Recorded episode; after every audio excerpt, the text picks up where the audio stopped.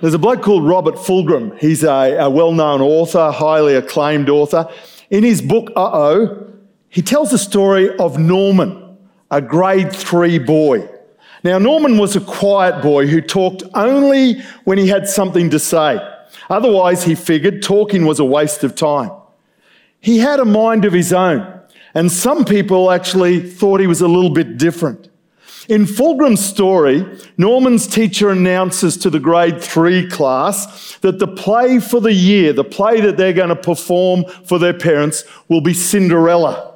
Immediately, there's chaos in the classroom. Hands shoot up everywhere. Little girls are trying to get the teacher's attention. I want to be Cinderella. And little boys are super excited about the prospect of playing a handsome prince.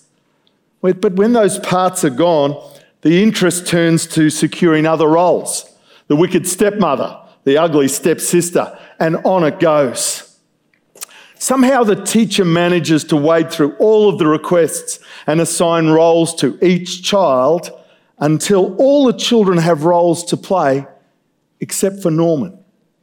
Norman has been sitting quietly, watching and waiting. Since all the parts are taken, even a number of roles invented by the teacher, and knowing Norman's way of being, the teacher turns to Norman and says, What character would you like to be? Norman shoots back straight away, I would like to be the pig. Pig, replied the teacher, but there's no pig in Cinderella. There is now, said Norman. Well, Norman went to work straight away, designing his own costume. Out comes um, a pair of pink long underwear, topped off with a paper cup for a nose and a pipe cleaner for a tail. When the practices were on and uh, people were doing their parts, the pig would wander forward and follow Cinderella around the stage. And everywhere Cinderella went, the pig would reflect the mood of Cinderella. So when Cinderella was happy, the pig was super happy. When Cinderella was sad, the pig became very sad. One look at Norman and the audience knew the emotions of the moment. The play ended with the handsome prince putting the glass slipper on Cinderella's foot. And then the happy couple hugged and ran off stage. Well, Norman went wild. He was so excited that he pranced around the stage in unbridled piggy joy. And then he began to bark like a dog. When they were rehearsing the play, the teacher had tried to explain to Norman that pigs don't bark. But true to form, Norman said that this pig barked. The play was presented to the local teachers' conference, and it was a great success. Everyone applauded as the different actors came back out on stage. But one character received a standing ovation the barking pig, who was, after all, the real Cinderella. Norman refused to be limited by the official script.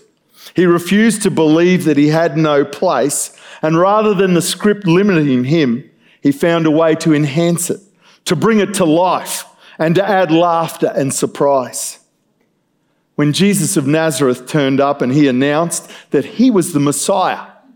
When he said that he was the promised one of God, the one that the people of Israel had been waiting for, those who were the religious experts in that community scoffed at him. There was no Jesus in their script. What was he thinking? According to those who were considered experts on God, Jesus did God all wrong. He hung out with the wrong people, poor people, outcasts, sinners. He spoke about God all wrong. He spoke of a God of love and mercy, a God who ran to prodigals, who offered undeserved forgiveness. He spoke of a God who seemed to actually like people, all people, women, children, even those who didn't do religion well. And even the circumstances of his birth, according to these experts, showed how far he was from fitting their idea of Messiah. The very idea of God's chosen one, the Messiah, showing up in a barn, in poverty, in obscurity, born to an unwed teenager. That was no way that God would show up.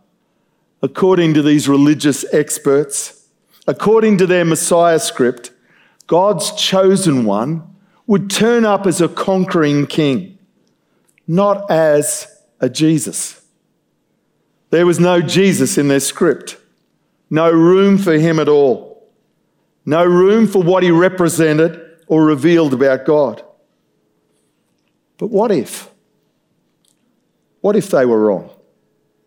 What if those experts were wrong? And what could it say about God if what Christians celebrate at Christmas is true? If the story of that first Christmas is actually true? What if this barn born Jesus was the Messiah? What if he was actually God's chosen one? And what if Jesus is God with skin on?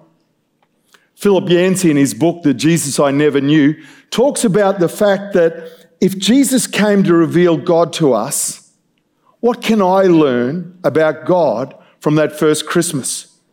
He says that the words that come to his mind as he ponders that question takes him by surprise. Humble, approachable, underdog, courageous. Words that hardly seem appropriate to describe God. Humble.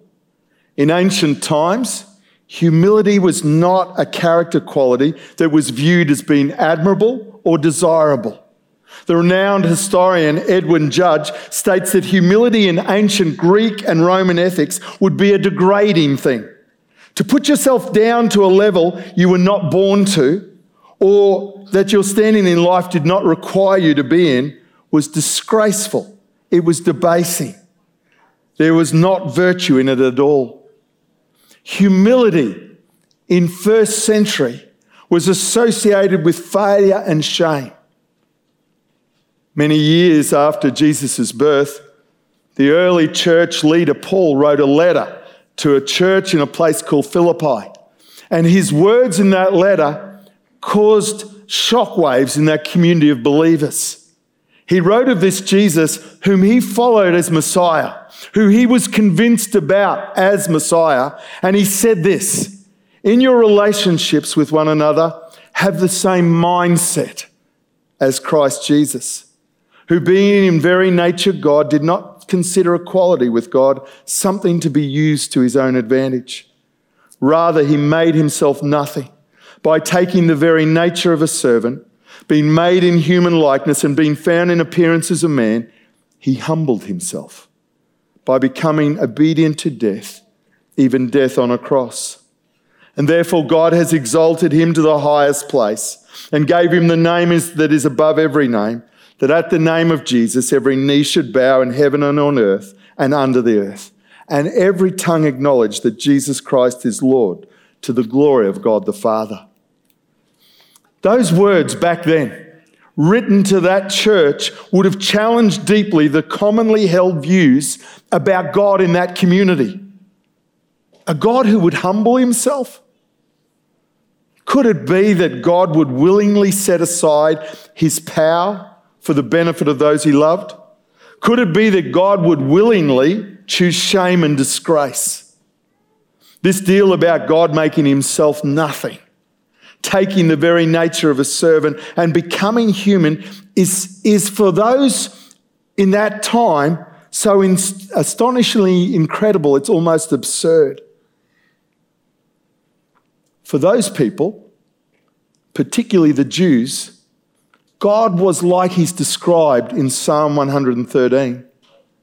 The writer of the Psalm says that God is higher than anything and anyone outshining everything you can see in the skies. And goes on to say, Who is like the Lord our God, the one who sits enthroned on high, who stoops down to look on the heavens and the earth? Those in the ancient world liked the idea of a God who stooped down to look at the heavens and the earth. But a God who chose to step down a God who chose to step down and become one of us, a God who chose to humble himself. Well, that was something else. A God who would choose to take human form by being born to an unwed teenager, an unwed teenager who was homeless, She had been forced to look for shelter while traveling to meet the heavy demands of a foreign power that had occupied her country.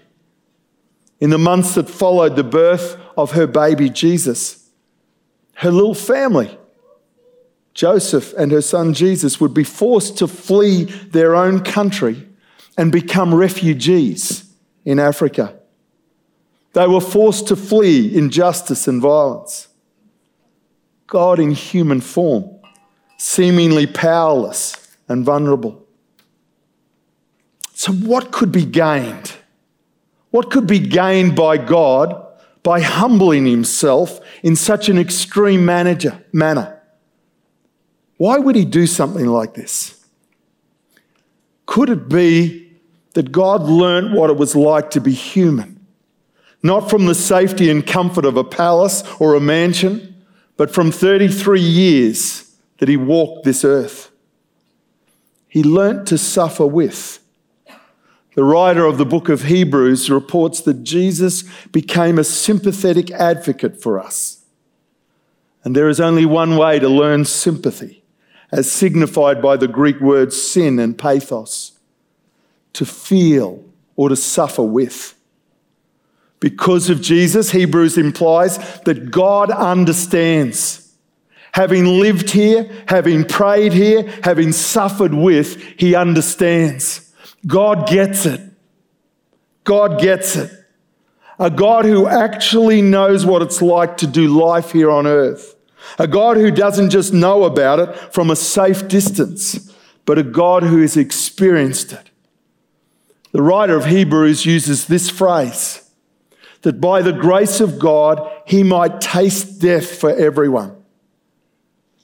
Jesus, God in human form, tasted death and he tasted death for all of us. God's understanding of disappointment, of pain, of betrayal, of suffering, and even death is based on personal experience. This choice by God to be able to identify fully and understand completely adds an amazing facet to the greatness and the goodness of God. My belief is that God stepped down and that step down was a big one. It involved so much more than many of us have ever tried to grasp. And it began in that barn in a place called Bethlehem. Back in Jesus' day, when he wandered around this earth, the religious people, the experts, decided that there was no Jesus in their Messiah script, no part for him at all and instead they clung on to their script, the ideas that suited them about how God should be. I think that just as Norman added to the Cinderella script, Jesus of Nazareth enhances the script about God. He brings life, He brings surprise, He makes God look better. He fills the script with even greater wonder. And he continues, he challenges us to continue to look and keep looking. This humble King of Kings, this God who has never played it safe when it comes to those he loves. This Christmas, my prayer is that you might allow this one called Jesus to help shape and add to your script about God, that you would make room for him in your script and my prayer is that you might find that He adds so much to your ideas and your understanding and even your experience of God. Would you pray with me?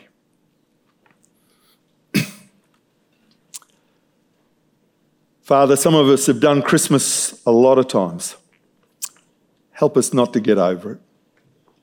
Help us never ever to lose just the wonder of this deal that you would step down that you would give up your glory, that in the form of your Son, you would take the form of a human, just like us, that you would live here and experience life on this planet. And Lord, I'm thankful that you understand, you get it, you get what it's like for us. I thank you that you love us enough You love us so much that you would do that. I pray for lots of us that you would help us to just be in awe and wonder of how great and how good you are and what the Christmas story says about you. For we pray this in Jesus' name. Amen.